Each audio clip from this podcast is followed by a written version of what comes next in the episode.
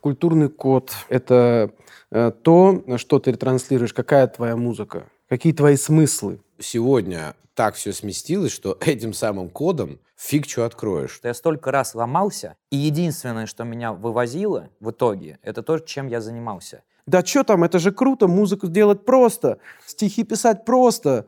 Стихи. Но как только я поставил на музыку, что я на ней зарабатываю, это все закончилось депрессией через два года. Качество публики вопрос. Вот, вот это интересный момент. И ты являешься тем, что у тебя в плейлисте. Если у тебя в плейлисте винегрет, ты винегрет. Для меня это та музыка, которая заставляет твою душу работать. Это музыка, которая сделана людьми с душой для людей с душой. Я вот только прошу при всех, вот чтобы это не превратилось в подкаст,